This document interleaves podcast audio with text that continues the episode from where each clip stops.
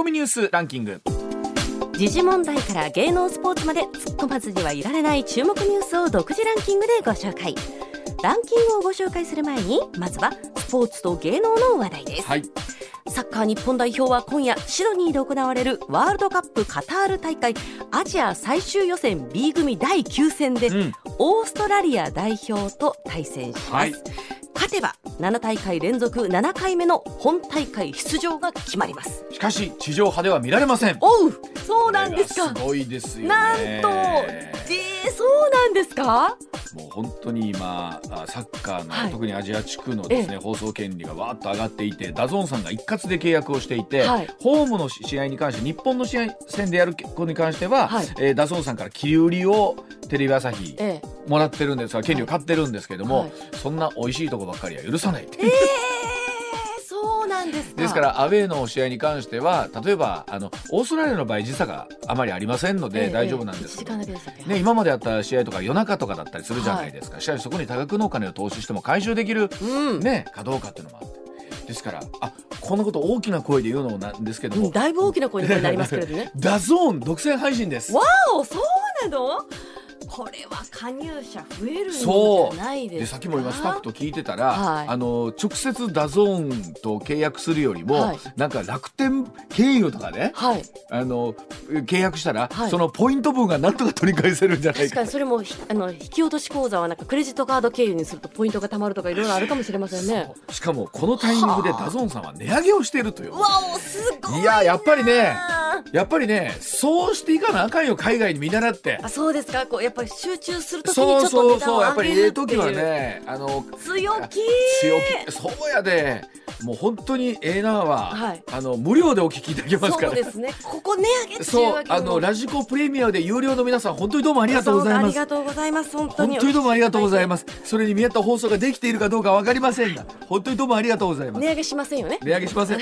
それはラジコさんに聞いてください さあ続いてこちらは講談社の漫画雑誌「モーニング17号」が今日発売されました広金健志さんの人気連載「島工作」シリーズの新作うん「社外取締役島工作」が始まりました。あ現在74歳の主人公島耕作が半世紀以上勤めた大手家電メーカーの相談役を優退した後、うん。新たな企業の社外取締役を引き受ける展開。あの40年ほど前にこのね、あの島工作はスタートいたしましてうん。もともと課長からスタートしたんですよ。課長でしたよね。バブル絶頂期にバブル絶頂期に課長からずっとね課長島。工作部長になって、ええ。ー役員になって社長になって、えー会長にもなりました？そう会長になった、はだからさあのある意味でこうサラリーマンのあこう理想をずっと言ってらっしゃるのよね、うんうんうんで平金さんやっぱりすごいのがこのはい。30年にわたるその経済情勢をええ。うまくその本編の中に取り込んでいきながら、はい。まあ、本当サラリーマンのバイブルとよく言われますけれども、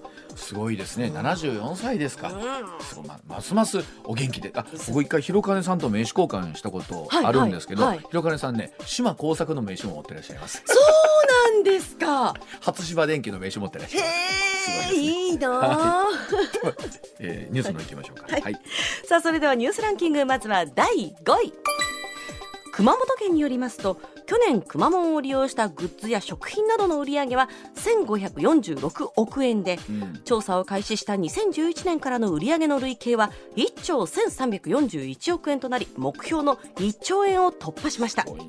樺島一行知事はくまモンはコロナ禍でもよく頑張ってくれた2兆円を次の目標とし早期に達成したいと語っています。あの例えば個人とかあの非営利でやる場合とかはいっていう時には、うんうん。あのくまモンは無料で使えるですね。あの申請をすればね、うん。っていうところだったりするんですけれども、はい。まあ、逆に今度はそういうところから知名度が上がって、えー今度はお金を出してでも使いたいというようなところも含めてなんですけど、改めてすごいですよね。そうですね。すごいビジネスを、あのなんていうんですか今それこそいわゆるゆるキャラという中で知らない人がいない、うん。ねキャラクターになりましたもんね。そうですね。確かにね。本当熊本を代表する、ええあのキャラクターになりましたね。はい。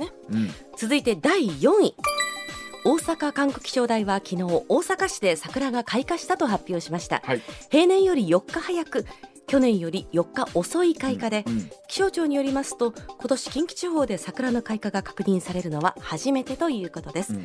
満開になるまでには1週間から10日ほどかかるとみられます。まあ、あの去年がね、あの全国的に早すぎたっていうのはあるんですけれども、あのやっぱり皆さんもそうだと思いますが街歩いてて、うん。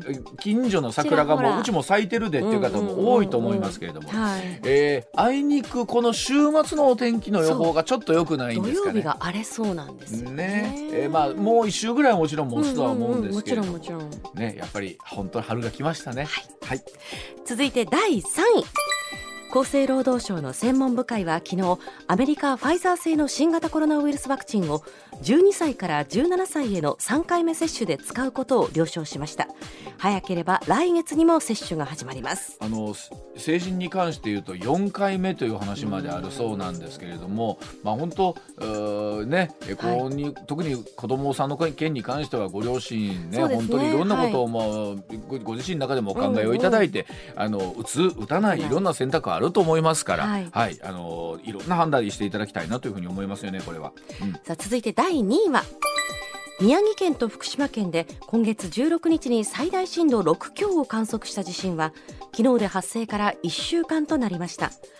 沿岸部に立地する火力発電所では設備が損壊して電力供給が不安定になっているなどインフラ被害の長期化が懸念されます。特に一昨日ねあの関東地域では、えー夜のね、ええ。えー電力需給が厳しいということで節電を呼びかけるということがありましたけど。寒さと相まってそうなりましたよあねの現代にもやっぱこういうことって改めて起こりうるんだということとなる改めてこのエネルギーの安定供給っていうものって僕らも真剣に考えないといけないタイミングなんだろうなというのも感じますよね。はい。はい、続いて第1位は。ウクライナのゼレンスキー大統領は昨日日本の国会でオンラインを通じて演説しウクライナへの侵攻を続けるロシアに対する経済制裁を継続するよう要請しました。さあこの件に関してはこの後スタさんとお電話つなぎましてじっくりとお話聞いていきたいと思います、ではコマーシャルの後スタ慎一郎さんの登場ですさあ時刻6時27分になりますここからは須田慎一郎さんの登場でございます須田さんおはようございますはい、おはようございます。あの先週金曜日どうもありがとうございましたはい、ありがとうございましおた。かげさまで須田さん YouTube が回っておりますあ、ありがとうございます。ぐりぐり回っております私がなかなか近畿地方に入ることができなくなったんじゃないかっていう。あの須田さんがおっしゃっていただいたこの後もお話しいただく、うん立憲民主党のお話は、はい。あの後、えー週刊誌も後追いというかになるんでしょうかね、へー出てましたしね。ええうんまあ、あの、皆さんね、取材していただきたいなと思いますけど、私だけが責任を負わないような形にね。いやはいさあそれではあー早速でございますけれどもこちらの話からでございます。ゼレンスキー大統領国会演説須田目線での分析を聞きたいですさあ昨日国会で外国の首脳として初めてオンラインで演説となりましたウクライナのゼレンスキー大統領。夕方6時からご覧になった方も多かったと思いますけれども、えーチェルノブイリ原発、えーロシアがサリンなどの化学兵器を使った攻撃を準備していることなどといったことに触れました。日本のことをアジアのリーダーというふうにメッセージも出したんですけれどもさあ最終的にロシアへの圧力の継続を求めた今回の演説須田さんはどんなふうにさあ改めてお聞きになったんでしょうか？須田さんお願いいたします。はい、うん。まあ、あのーこのね、演説に関しては、ゼレンスキー大統領の国会演説に関してはですね、うん。あるいは議会演説に関しては、はい。まあ、日本だけじゃなくてね、よくご存知のように、アメリカ、イギリスなどですね、各国で行われているんですが、はい。やはりそれぞれの国の国民議員にですね、うん。えーまあ、訴えかけるといったんですか、心に響くようなうん。演説ということで、その辺はさすがにうまいなと、うん。やはり昨日聞いておりましたらね、いくつかのキーワードが散りばめられていましたよね。はい。それは何かというと、もう日本語がそのまま、えー外国語になっている津波と、うん。えーロシア軍の攻撃を津波に例えてですね、はい。まああのね、そういった表現をしたわけなんですが、うん。津波であるとか、あるいはサリン、はい。そうですね。えーそれからですね、まあ、あのこれはチェルノブイリ原発ということなんですけれども、うん。まあ、言ってみればですねあの世界唯一の被爆国である日本に対してですね、やっぱりその,、えーまあ、その原子力発電所の被害であるとか、うん。あるいはその原発の被害というのをですねね、うん。訴えかけるによことによって、まあ、共感を得ようとしている、うん。ね。まあ、今の、えーね、申し上げたポイントから言うとですねいずれも我々日本人がですねうん。過去経験してきたそして記憶にしっかり残っていく。そうですね、えーその記憶を呼び起こすというね、うん。まあ手法といったらいいんですか。これは別に日本だけじゃなくてアメリカでもイギリスでもあるいはイスラエルでも行われた、はい。えーことなんですけれども、うんうん。まあそのやり方を踏襲してきたのかなと思いますね。あのでまあえ改めてどうまいですよね。ええ。うあのだ例えばえーコメントの使い方もそうですし、あの、うん。僕ウクライナ語は分かりませんが、うん。なんか伝わるものはありましたよね。そうですね、うん。ただですねこれについて言うとですね、うんうん。手の内を明かしてしまうとどうやらアメリカの PR 会社がついてるようなんですよ。あへえーそういう指摘がありまますからね。そうなんですただか、うんあのまあそこでですね台本というかその演説のですね、えー原案を作ることはできるけれども、うん。ただ、えーそれをどうスピーチするのかどう訴えていくのかう。んというところではやっぱり大きく評価していいんじゃないかなとそ思いますね。の。ゼレンスキー大統領ずっと前を見て話していましたでしょ？う。んあれっええ。てプロンプターないんですよねきっと。まあおそらくないと思いますないね。うんこれあるのかないのかどっちなんだろうと思って。ちゃんと前見て、あのもしかしたらそのなな画面の向こうにえープロンプター的なプロンプターつまりいわゆるカンペ。カンペを置いてるかもしれないとか。か、でもはい。それでもあの読んでる感はなく。なかったですてね。おそらく思うにポイントだけ書いてあるんちゃうかなと思うのよね。僕やったらそうするな僕やったらそうするなっていうのも偉そうですけど、うん、まあでもあの須田さんね今お話しいただいたように、例えばあのメッセージの出し方も非常にあの日本人の金銭に触れるというかあの前に出過ぎずなんかその引き過ぎずみたいな絶妙な距離感やったのかなとも思ったりもするんですよね。そうですね、うん。あの押し付けがましくなくとだから、えーそういった点で言うとですねやはり元、えーね、コメディアン俳優っていうね。うん。ところの、あのー力が出てきたのかなと思いますけれども、はい、さてそこでなんですよ、えーこれ国会で演説ししてもらったのはいいんだけれども、はい。ただどうなんでしょうね。その何か今、えーい世界で一番注目されている人物のね、はい。えーまあ、スピーチというか演説が、うん。えー国会で行われました。うん。えーそれをただ聞いて終わりではなくて、はい。えー国会議員あるいは我々日本人はですねあのそれを聞いてどう行動アアクションを起こしていくのかっていうね、うん。責任を負ってしまったということなんですよ。はい、うんただ喋らせてそれで終わりではなくてね。ですよね。うん。じゃあどう次何やっていくのか、うん。この辺がね、あのーまあ言ってみれば国会議員の方々、うん。えー意識が共有できているのかなとうん。いうことなんですね。うん。ですからうん。これについてはですね、まあ、あの演説が行われた国々で、えーまあ、例えばドイツではこういうことが行われたアメリカではこういうことが行われたというようなですね、うん。えーところを受けて日本は一体これから何をやっていくのかっていうところがポイントですね。あのこの後岸田さんの外交についてお話はお伺いしたいところではあるんですけれども例えば改めてゼレンスキーさんもおっしゃってましたけどもねあの国連とかうん世界的なこういった枠組みがどういうふうにこう機能してるのかもう本当に有名無実化しちゃってるなというのは改めてメッセージからも佐々さん感じられましたよね。そうですね、うん。えー国連のですね、まあ、スタッフというか事務方ではトップの事務総長がうん。即刻ですね、うん。えー戦争をやめろとえーいうふうにロシアに対して強い意志をして言っているにもかかわらず全く、えー機能しない、そうあるいは安全保障理事会、うん。あるいは国連憲章ね、うん。えー国連のですね憲法と言われてる国連憲章、うん。これがもう正面からですね踏みにじられているにもかかわらず、うん。何も対処できない、まあうんだから国連の役割は全くないっていうことになりますからね。うん。これ本当今おそらくそうなんですけれども世界中になった時にあるいはロシアアメリカというまあ大きな国々の対立から本当明確になってね、まあ、それ以外の国々仮に紛争あったとしても結局はあの誰も助けてくれないんだなという言い方はすごく変ですけれども、うんうん。ということにもなってますよねこれ。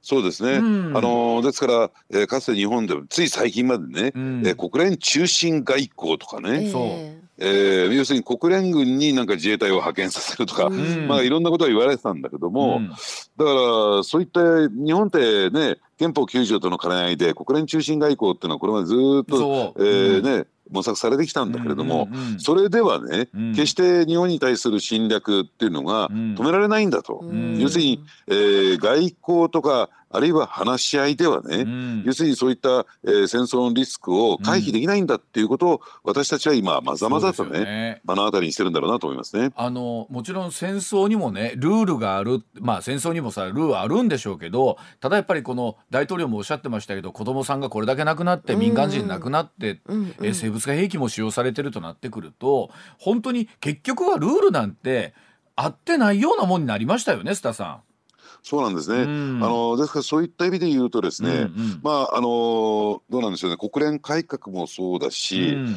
えーあるいはですねそのチェルノブイリ原発にですね、うん。えーロシア軍が、えーまあ、攻撃を加えたっていうこともそうなんだけども、うん。うん。やっぱりこの戦後っていうことをね、はい。えーこれが停戦合意後終戦後ということをうん。やっぱりゼレンスキー大統領も強く意識しているし、そうでしょうね。やっぱり、うん。えー戦争終わった後のこと終わらせることだけが目的じゃなくて、うん。終わった後どうするんですかっていうことが問われてるんだろうなと思いますね。これ須田さん改めてですけどあの本当にねまあ、日々こう激化してってる要素あるじゃないですか、うん。ええ。もう日に日にぜ状況変わってますけども今日時点で須田さんこのう争いはどうなっていくというふうに今思ってらっしゃいます、ええ。あのですからこれについてはですね、うん。えーロシアの方もうん。簡単には全面撤退ということには踏み切れないはずなんですよ。うんうんででそうなってくると、えーまあとは言ってもですねじゃあウクライナ軍がですねん。実力で、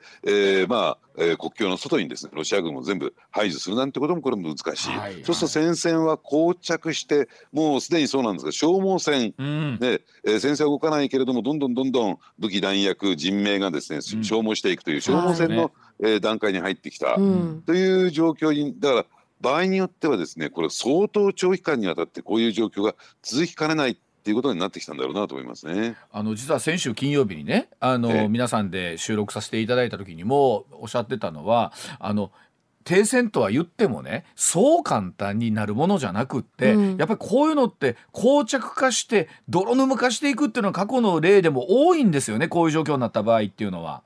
そうですね。うん。あのですからまあロシアについてはですねあのアフガニスタンの悪夢というのがあるはずなんですよ。うん。まあ、アフガニスタンの場合は山岳地帯で地理的に、えーロシアがね熟知してない場所でしたけども、うん。今回は市街地戦というですね、うん。これをまたもう大消耗戦になるようなそうですよね。うん。状況なんですね。うん。その泥沼に足を突っ込むんですかっていうところ、うん。そして先ほどのね国連の機能不全との話とも関係してくるんですけども、はい。もう国連とは国際社会とかあるいはまあ仲介国がいないということも含めてね、うん。要するに機能しないんであればロシア国内がどういう動きをこれから示してくるのかというところが、まあ最後のえーポイントになってくるのかなと思いますけどね。あの例えばオリガルヒと言われる財閥系、ね団ね。はい。あのお金プーチンさんを支えていた人も距離を置き始めてるとかとはいうもののですよ。まだ今のところどうですかスタッフさん。主だった感じの動きはないですよね。そうですね、うん。あのやはり情報統制が行われてるし、うん。でなおかつですね、まあ、恐怖政治ですよ、まあ、先制国家ですから。そうですね。ですから反対者はどんどんどんどん捕まっていくというような状況ですから、うん。なかなかですねそのプーチン大統領に対して批判的な声が上げにくい上げることができないという状況ですからね。うん、あのそれでいてもあの20万人規模のね、うん。大演説、まあ、あがあって、まあ、もちろん動員かかってたとは言うんですけどあの一方でよよう人前に出てきたなとも思ったんですよねあれ見た時に。ええうん命の危険もあるだろうなと思いながらだったりもするんですけどね。そうですね。んあので加えてですね、あのこれオンラインインターネットを通じての演説じゃないですか。うんうんで実はですね、えーロシア軍が一番最初にやったのは、うん通信施設の、ね、えー攻撃であるとか、うんえーこのオンラインなんかもですね遮断したんですよ。うんはいでね、でなぜこれだけのことができているのかあるいは情報収集あるいは、えー軍の部隊を動かすようなインターネットの維持ができているのかっていうとこれ意外にもですねあのテスラの創業者のイーロン・マスク氏がですね、はいはい。えーそのあたりの技術を供与してるんですよ。うんえーウウクライナに対してですか？うんウクライナにはい対して、はいはい。うんうん。インターネット環境のね。うんうん。でまあそういった意味で言うとですねあのもう世界を挙げてというか、あの民間人もですね、えーそのリスクを顧みずにそういった動きをしてんだろうなっていうことが、まあ、昨日のですねオンライン演説でうん。明らかになりましたよね。ねえ。さあそれではあお話としてみれば 日本が何ができるのか岸田総理にはどんなことができるのかそんなお話でございます。こちらでございます。はい6時39分回っています。続いてこちらでございます対ロシア中国で結束できるのか問われる岸田総理の外交手腕。さあ今月19日から21日にかけてインドのカンボジアを訪問しまして対面での首脳外交を本格化させた岸田総理です。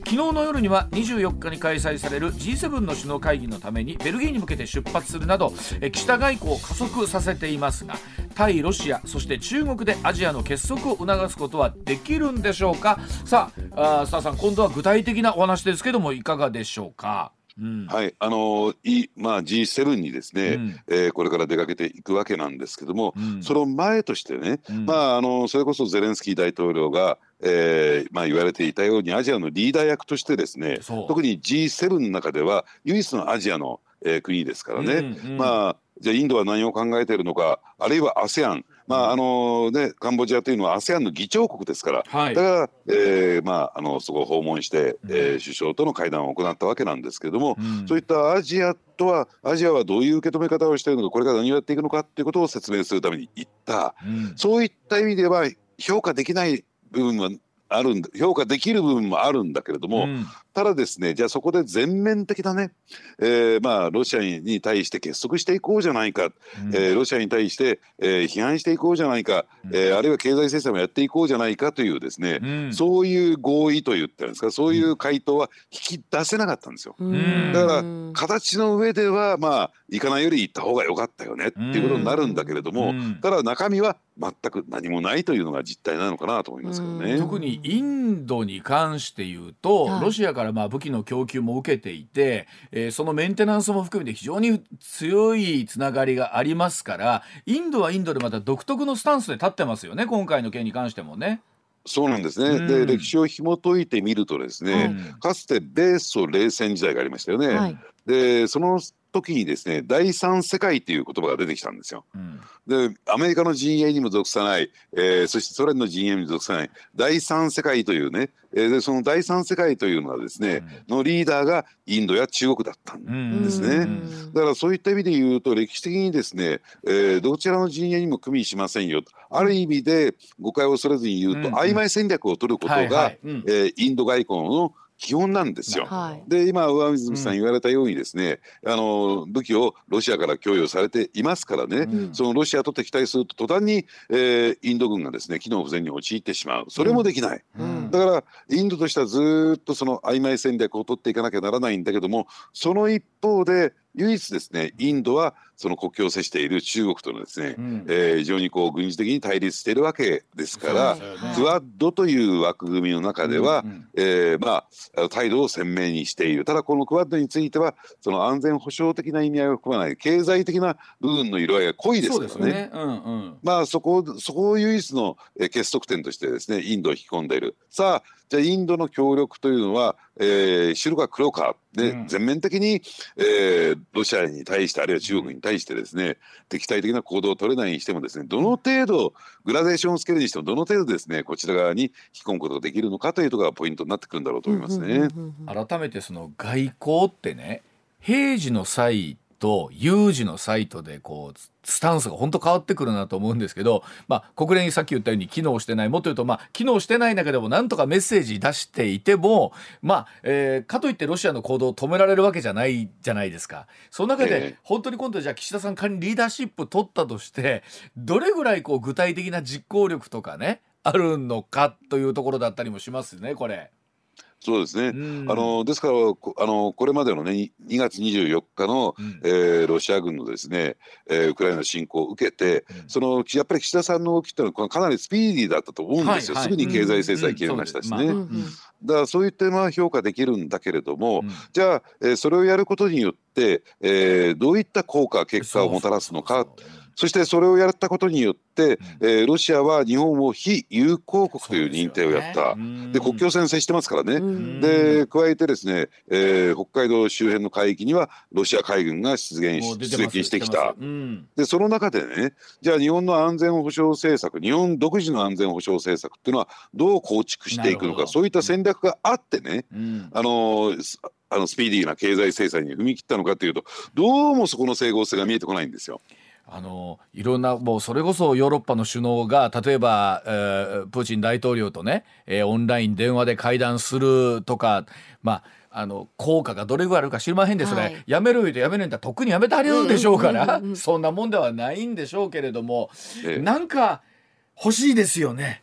ええ。あのうんですから安全保障政策一つ取ってみてもドイツはね、うん。まあ、日本と同じ敗戦国であるドイツははい。即座にですね、うん。1.3兆円の1兆3000億円の追加のですね、うん。えー軍備増強を、えーもう決めましたよね。うん。で加えて今後方針として、えー GDP 対比これまで1.5%で抑えてきた、うん。えー軍備費をですね、うん。えー2%を超えるというね、うん。そういう方向性を示したこれ歴史的な転換点なんですよ。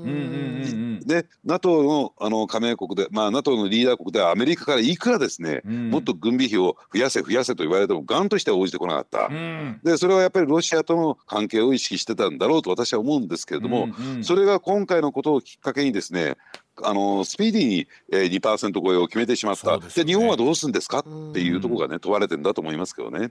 あのゼレンスキー大統領が短くも日本のリーダーだというふうにまあ気を使って世界のアジアのリーダーだと気を使ってくださったんですけれども、ええあのどうでしょうねその本当に日本はその意味でアジアのリーダーに本当にこう例えばこういった外交を通じてなれるのかどうですか須田さんそのあたりっていうのは。そのあたりが今問われてるんだろうと思いますね。うんだから、あのーそういったアジアのですね情勢を配慮するならば、あのー日本もですね、えーどうなんでしょうね気色を鮮明にしてね、えー白か黒かではなくてもっと外交公社といったらいいんですかね、はいになっていかなきゃならないんじゃないかなと思いますね。まあ、岸田さん元外務大臣でもらしたじゃないですか。そうねうんうんそのあたりはあのある程度でそのノウハウみたいなものは終わりだとは思うんですけれどもね。ただその時はですね、あのやっぱり安倍政権下での外務大臣ですから、うん地球儀外交っていうことで言ってみればですね安倍さんがなんか外務大臣も兼ねてたようなもんなんですよ。はあ肝心のその肝の部分は全部安倍さんが、えー決めていましたからね。なるほどな。笑ったらあかんけどそれはあそうなんですね。ええ。うん。だからそういった点で言うとですねあの安倍外交の肝っていうのは、うん。あの言ってみればですねロシアとも中国とも、えー関係を良くして何が問題かポイントかっていうと中ロ連携をに対してくさびを打ち込むっていうのが基本的だったんですよ。うんうんうんうんうんところがやっぱりその、まあ、そこが中ロ連携にくさびを打ち込んできたんだけどもロシアのウクライナ侵攻によって、うんそれが全て、えー、水泡にっていうのかな、うんえーまあ、ゼロベースになってしまった。うんだから今こそ岸田外交が問われてるんです。その次にどうやるべきなのか。前ねあのなんか日本もやるぞっていうあの別に武器弾薬とかじゃなくってもななんか日本もやるぞっていうところなんか欲しいなと思いながら見てる方も多いんじゃないかなと思いますけどもね。でまあその中で一番肝になるのは、うん。アメリカとの意外とか意外ななんですが、うん。アメリカとの関係ですね。うん。じゃあ日米、えー安全保障条約日米同盟はですね、うん。本当にどこまでこれ機能するんですかと。ね。きちんと機能してくれるんですか？うん。っていうところをですね、うん。きちんと詰めていく協議していくってことが、えー問われてるんだけどもなんかそのあたり全くやらないんですね。まあもちろん国内はねあの例えばその原油高とか円安とか含めたもので対策しなきゃいけないんでしょうけれども確かにそうですね。今後本当アメリカとの向き合い方も一回整理せなあかん時も出てくるんでしょうね。もうちょっときちっとね、はい。それを飛び越えてね、核共有だとか、うん。憲法9条の改正といっても意味がないんですよ。うんううんんそう。まずそこの安安保に日米安保に対してもう一回しっかり枠組みこうルール決めるところから、うん、しっかりやっていかないとと。なるほどそういうことですね。はい、わかりました。では、あーコマーシャルの後もお話、えー続けてまいります。6時48分です。上泉雄一のえーなあ MBS ラジオがお送りしていますさあ時刻6時55分になりました。続いての深掘り解説、こちらです。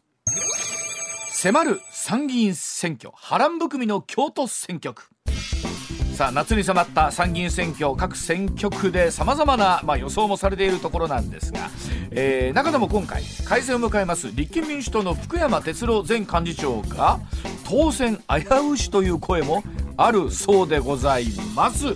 さあそのあたりの解説須田さんお願いいたします。はい、ええ。まあそういった意味で言うとですね立憲民主党の大物議員がですね、えー落選してしまうかもしれないというね、ええ。ーそういう状況になっているんですけれども。さんは安泰かと思ってますけどそうじゃないんですか、そうなんですね。でもともと京都の選挙区はこれ改めて説明するまでもないと思いますが、うん。あのーね、えー3年ごとに2名の、はい。えー国会議員の方が当選をするというそういう選挙区なんでですすね。うん。でほぼほぼですね、えーその 2, 2議席のうち1議席を自民党が取って、はい、はいであとをですね、えー共産党あるいは立憲民主党が争っていくという、そういう構図になってるんですよ。うん。でところがですねそこへ持ってきてですね、うん。えー今回はですね維新が殴り込みをかけると。はい。でやはりね、えー、ここ最近ですねイケイケどんどんの維新で,、うん。でおそらく今回の参議院選挙でも、えー維新は、えー議席数を増やすんではないかと、まあえー得票数もねうんうん。増やすんではないかと見られていますから、うんでそうするとそのね、えー自民党がまず最初の議席を確保してその2番手争いというところに維新がうん殴り込みをかけてきたという構図がうんあるわけなんですね。あでそして第2点としてですねもともとですねあの京都っていうと共産党強いところなんあですね。強いですよね。うん。ねうん。あのですから、えーここではですね過去えー野党共闘という枠組みが、えー成立してこなかったところなんですよ。うんうんうんだからもう福山さんどうぞどうぞっていうわけにもいかない、はい。ね。えーまあ、今日この、ね、京都選挙区からですね参議院議員一人、えうん。ー共産党の、えー議員さんいらっしゃいますからね、うん。うん。もう一議席みたいなところもありますんで、うん。なかなか野党共闘が成立しにくいうん。という状況うん。がある、そこへ持ってきてなんですがうん。これは旧民主党のですねうん。微妙なと言ったらいいんですか、うん。えー人間関係が影を落としている。この微妙なねえー人間関係が一番大きな私はポイントだと思うんですよなん。ですかその微妙な人間関係って。えーえー前原誠司さんとの関係ですね。うん。でまあもともとはですね旧民主党民進党で、うんまあ同じ政党に属していたじゃないですかね福山さんと前原さんっていうのは。ええでもともとね福山さんって前原グループなんですよ。はいはいうんうんうんで前原さんを、えー代表にそして総理に総理大臣に持っていくということで、えー福山さんはですねずっと汗をかいてきたそういう人なんですね。うん。で福山さんの選挙に関してはですねあやっぱり前原さん京都で圧倒的な人気がありますからね。はいよね。よくもよくもまああれだけの騒動を引き起こしておいて、うんえー当選ずっとしてるなっていうのが私の素直な感想なんだけども、うんなるほど。はい。えーそれだけ京都では人絶大な人気があるんだろうなと。ですねで前原さんの支援者支持者もですねまああるいは前原さん自身もそうだったんですがもちろんね同じグループ前原グループですから福山さんの選挙で全面的な支援応援をしていたという、うんそういう構図があるんですね。うんうんうんでところがですねこの前原さんと福山さんってご存知でした？同い年なんですよ。うん。あ、そうなんあ、そう、だ。そうですか。あの福山さんはちょっと若く見えるんですよね ま。あそうですね。はい。だからうんうんあそうなんだ。あ、そうかそうか。うんでじ逆に福山さんの方が半あの3か月ぐらい早生まれなんですよ。へえあ、早そいうんだ。ね。あ、そうえか。うんで前そして両両者ともですね、う松下政経塾出身という、そうですね。うん。えーということもあって、うんでところが福山さんは参議院議員ということもあってですねなるほどまあ、当選回数はちょっと違いますけどね参議院と衆議院ですから、うんうんうん前原さんの風下に立ってたんですよ。なるほど。うん。で気持ちの間微妙なものがあっ なてるほどな。でそういう希望の党騒動で2人は別れました。はい。か片や福山さんは立憲民主党を枝野さんと一緒に作ってはい。一気にブームになってった。そうですよね。で4年間にわたってそのね ごめんなさい、情報入りました。うん。あのお話お願いします。はい。はい、うんえーでその4年間にわたってですね、うん枝野さんと組んで、うんえー立憲民主党ブームを牽引してきたそうですよね。人物ですよねうんでどうでしょう？でこれあくまでも想像なんだけども、はいなんか前原に勝ったよなって思う普通人間思うじゃないですか。なるほど。なるほど。ねうん。でそれはまあ微妙な空気感として前原さんも感じ取ってるところなんですよ。うーん。うんだから、えーでそういった意味で言うとそしかもですよ前原さん今国民民主党そうですよね。で片や立憲民主党そうです。うん。ねで本来だったら、えー、同じ民主党同梱なんだからそこはねうまくやればいいじゃないかと思うんだけども、うん、えー、これに来てのその国民民主党の立憲民主党離れみたいなところもあって、うん、前原さんはねえー、もう福山さん応援しないって言ってるんですよ。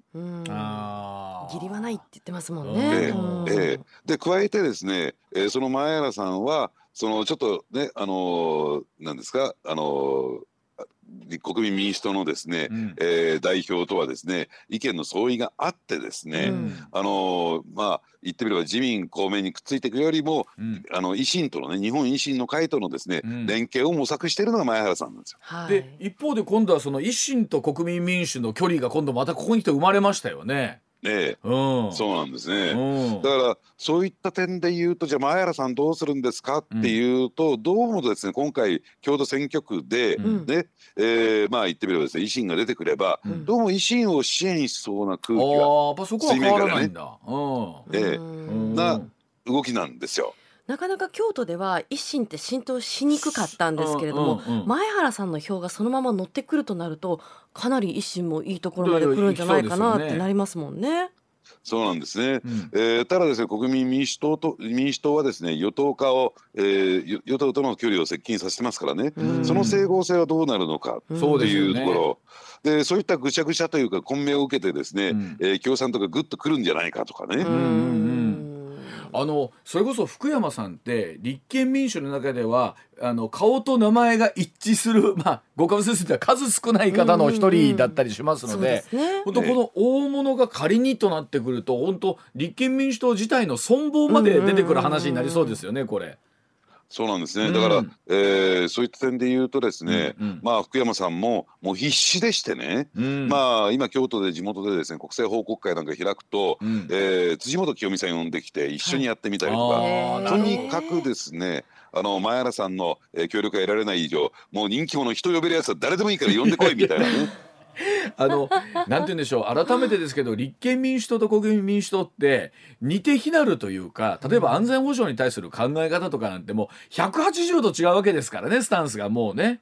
そうなんですね、だから全くだって基本的にね僕思うんですけど、立憲あ国民民主党を支援している労組の方々に話聞いてみますとね、うん、じゃあ須田さん、ね、憲法9条改正賛成ですよとかね、うんで私が私たちがあの辻元清美さんたちと一緒にやれると思いますかみたいな平気で言いますからね。もう完全にそこはもう違いますもんねスタンスがもうね。うえいやでも今回ね、まあ、あの参議院選挙ってなかなか争点難しいと思うんですけど本来は。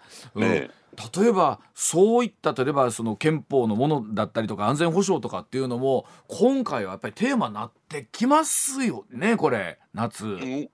うんだから私は大きなテーマになってくるはずだと思うんですよ。うん、ただそのあたりで、うん、やっぱり立憲民主党ってのは非常に微妙なポジションに立ってますから、うんうんうん、ねえー、意外と右から左までウイングが広い政党なんですよ。うんうんうん、でこれからですね立憲民主党が、えー、まあどうでしょうね、うん、えー、勢力を増やしていくためにはですね、中道からやや右の層もこう取り込んでいかないと、広がりがないんですよ。だからそこを考えるとですね、うん、えー、そこになかなか先ほど申し上げた安全保障政策であるとか憲法の問題であるとか、はいはい、例えば核共有の問題なんか踏み込んでいけないんですよ。そうですね。えー、えー、そうだと思います。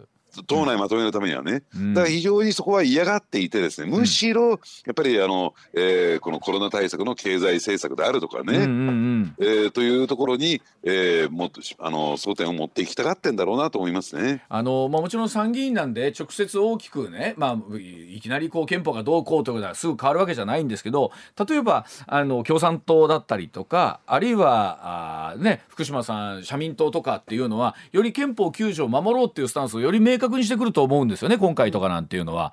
そのあたりはすごいあの旗色ははっきり出そうですよね。そうですね。ただ、うん、どうなんでしょうね、まあ、ロシアのねウクライナ侵攻が始まって、うん、これってそういった議論の中では、逆風ですよねはっきり申し上げてね。今の状況だったらね、うんそれはいいかどうかは別としてね。でまあそういった点で言うとですねちょっと、えーまあその野党陣営にとっては厳しいし、うん。えーそういった意味で言うと、うん。ゼレンスキー大統領のね国会演説についてもですね、うんうんうん。やっぱり、えー消極的だったっていうのもそういったことが背景にあるんだろうなと思いますね。あの本当に京都の方がどういう選択をなさるかというところだと思いますけれどもありがとうございます。では、えー、スターさんこの後7時40分頃からは瀬古さんの蔵替えのお話が聞けるということでございますので、はい。そのあたりの話も楽しみにしております。引き続きよろしくお願いいたします。ありがとうございました、はい。お願おじきの今日の裏ネタです。さあ須田慎一郎さんにですねとっておきの裏ネタをご紹介いただくコーナーでございます。では須田さん今日の裏ネタお願いいたしますついにあの人が動き出す、ん。自民党権力争いに注目ということなんですけども、どういうことでしょうか、えはい。あのあの人って誰だと思います？あの人誰ですか？ええ、やっぱり自民党の中であの人っていうと、やっぱりそれは二階元幹事長以外にいないでしょうね。あのなりを潜めてる感じがありますね最近はねまああのねあのね菅政権でですね幹事長ポストを追われて、そうですね。まあ死んだふりみたいなね、うん。えー状況にあったわけなんですけどね、うん。でただその一方でですね、うん。あのしっかりとしたらですね自民党の中でポジションを確立していたというかですね、うん。国土強靭化推進本部長国土強靭化推進本部長というですね、うん。えー役職についておりましてね、うん。ほあの自民党党本部の5階に、うん。えー専用の部屋をしつらえましてですね、ううん。えーそこの予算編成期においてはそこに門前一を成したということなんですけれあども。の。国土強靭化推進とえっとどういうことですか？やっぱりあのいわゆる地方とかの公共事業系ということになるんですかね？もうそれ以外の何物もないですね。ああの公共事業投資に関して言うと、うんね、えー土建屋さんの仕事に関して言うと俺のとこが全部仕切るぞっていうね。なかなかのお力ですね。うん。ねで加えてですねやっぱりねこれからですね、えーアフターコロナっていうところを考えていくと景気対策経済対策をやっていかなきゃならない、うん。その中でやっぱり今上泉さんが言われたようにですね、えー地方へと、うん。えー地方の工事というとですね地方経済をこう手こ入れするという意味ではですね、うんうん。やっぱり大きくそこにですね期待をしていく予算をね配分していくという流れになる。ううんん。やっぱり、えーそういった意味で言うとそれを全部ですね全部というのもおかしいけれども二階さんが、えーメインになって仕切るぞっていうことになると、うん。やっぱり、えー予算をつけてほしいというそねうそえー地方自治体業者さんやっぱり門前一になるわけなりますなんですよ。ね。ううん。んだからそういった意味で言うとですねまあねあの先ほど死んだふりと申し上げましたけども、えーまああの影響力はうん。全く衰えていないなという感じがしますよね。うん。うん。でこの二階さんが動き出す。えまあ動き出したんですが、うん。えーそれに対してですね,、ね今日のですねもう一人の、えーメインのキャラクターは、うん。世耕さんですよ。瀬古さん。うん。えーでその世耕さんが、えー最近何を言い出したかっていうと、うん。衆議院への蔵替えということをですね、うんえーまあ、言い出しましてね。うんでまあ、あの和歌山の選挙区大前提とすると、うんえー10増10減の中で、うんえー一つ議席が減るんですよ。はい。はいうん選挙区は今まで3つあったんですがこれが2つになるぞというのが1点。うんでもう一つがですね、うん。えーそこを考えてみるとですね、うん。えー二階さんうん。次の選挙どうするのかな？もういいお年ですしね。八十三におなりになったんですね2月。はあ。うん。そうなんですね、うん。ですからねこれねまあ本音ベースで正直ベースで言うとですね、うん。えー昨年10月31日の解散総選挙、うん。えーここに出馬するかどうかというのも、でうん微妙だったんですよ。うん。そうですね、うん。はい。ええ。で二階さんのね、えー戦略としては、うん。要するに自分の地盤選挙区については息子さん、うん。今秘書をやってる息子さんにですね、うん。バトンタッチをして引退をすると、うん。ね。えーまあそういったですね、まあ、路線を引いてるんですが、うん。実はもう前回の選挙でそういう動きになるんではないかと見られていたんですが、はいうんご本人が出馬すると。うん。で逆にですね、えー記者団からね、うん。えー二階さん次の選挙にえー出るんですか？って聞かれたら当然じゃないか！って逆に逆ギレするという、うん。うん。えー痛いところを突かれたんだろうなと思いますけれども、うん。じゃあなぜバトンタッチしなかったのか？ということなんですけどね、うん。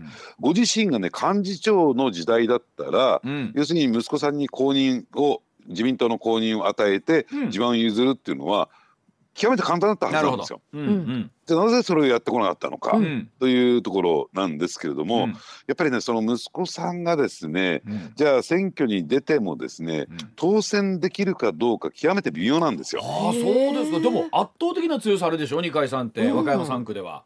やっぱりご自身は圧倒的な力があった。さっきのね、うん。えー国土強靭化推進本部長じゃないけれども、うん。あの和歌山のですね、うん。あの高速道路、はい。あの海岸線といったりですかね、うんうんえー海岸線というよりもあのね紀伊半島のですねあのラインに沿った形でですね。えーね高速道路を作りましたけれども、はい。あれをね原動力になったのは二階さんなんですよ。そううんうんうん。二階道路とかね言われてますもんね。うんすごいこと言いますね今、ええ。私ですら言うのをはばかってたんですがなかったことにしてください。和歌山3区ってもうほぼ和歌山の南半分はほぼ和歌山3区ですからね。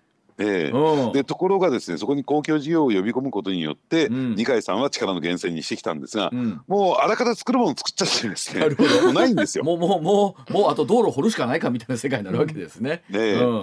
だからそういった意味で言うとその二階さんの息子にしてもなーっていうんで,、えーでなおかつですねちょっと人間性にもいろいろとあってですね、うん。えーなかなか支援者がですね、えー本気になってこないという状況があった。あそうなんや。うん。だから、えーそういった点で言うと二階さんとしてはやっぱりもう少し自分がやらないといけないなっていうことで、うん。まあ、前回の選挙に出てきたんだろうと思うんですね。うん。で先ほどちょっとあ話があったようにですね、うん。落としからしてですねじゃあ次の選挙っていうとこれもまた微妙なんですよ。もうさすがにしんどいかもしれないですよね。そこへ目をつけたのが、はい。えー世耕さんということなんですが、うんうん。やっぱりね世耕さん参議院っていうのは参議院議員っていうのはいつまでたっても言ってもですね、うん。えー参議院でしかなれなくてあとりあえず今ね。党5役には入ってるんですよ。うん。ねえー幹事長というですね。三官庁ですからね。うん。うん。で、えー、こう党5役には入ってるんですがまあここがまあ天井というかですね一丁上がりみたいな、うん。えーところになっていってまだお若いのに次の展開がなかなか見えてこないまあと、そうでしょうね。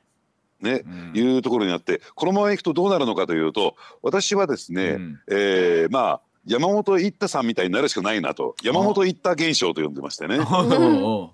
えーそれ何かというと、はい。もう一丁上がり参議院議員として一丁上がりになると、うん。で次の展開としてはもう県知事になるしかない、ね。うんなるほど。うん。国政から離れてと、はいはい。もうそういう状況になったんですよ。うん。で本来ねその二階さんの選挙区を虎視眈々と狙ってきたんだけれども、はい。うん。なかなか本人がですねその気にならないというかですね意を決しないもんだから、うん。まあ、タイミングがどんどんどんどんずれてった。うん。だからね私このタイミングで世耕さん言い出したのは、うん。要するに党内のね、うん。要するにこう支持を集められるのかな自民党の中で、うん。えー世耕さんで行こうじゃないかっていう声が出てくるのかな、うんもっと早ければね、うん。実は安倍政権末期の時に、うん。要するに、えー二階さんと官邸の関係党と関係のか官邸の安倍官邸の関係がうん。微妙な時にこれを言っとけば、うん。実は私もね耳にしてるんですよ。うん。世耕さん今ですよ言うんだったら今ですよってね、うん。えー背中を押されていたんだけども、はい。うん。その時にはですね非常にこう慎重になって言わなかったんですよ。ううんんあの時がチャンス。だからチャンスを逸したんじゃないかなと。まあまあそうですか。まあでも確かにあの一つ定員が減るっていうのも大きいですよね。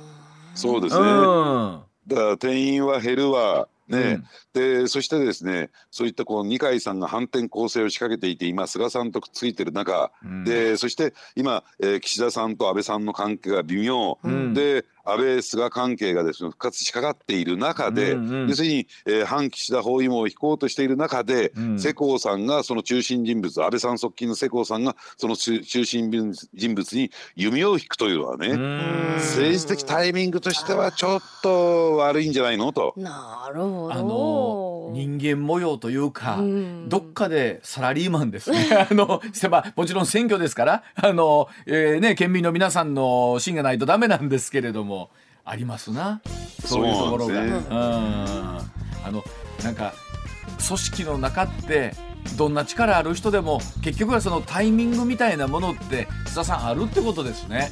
それとね今上水さんうん。弓じくりって人間模様なんですよ、うん。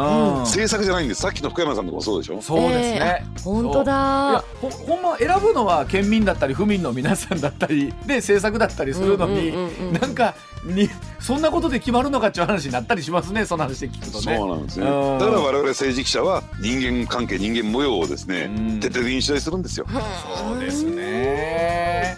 でもああの圧倒的な力があったとしてもじゃあ息子さんにすんなり譲れるかっていうとそんな簡単なもんじゃやっぱり改めて選挙はないっていうことなんですね。そうなんですねこれもあのタイミングの問題だと思いますけどね。ああそうでしょうね。まあ、あの特にこの10増10減と言われる中ですから次の選挙とかでは山口も前ね解説いただいたように、うんうんうん結構大物議員がひしめいてる地域は、そうですこの話がもっと脂っこくなってくるんでしょうね。確かにそうそうですね。うんあのまあだから愛憎劇が繰り広げられると思いますよ。ねいやーこういう話は楽しいですね。いやいや あのスターさん今週もどうもありがとうございました。また来週よろしくお願いいたします。はい、ありがとうございましたありがとうございました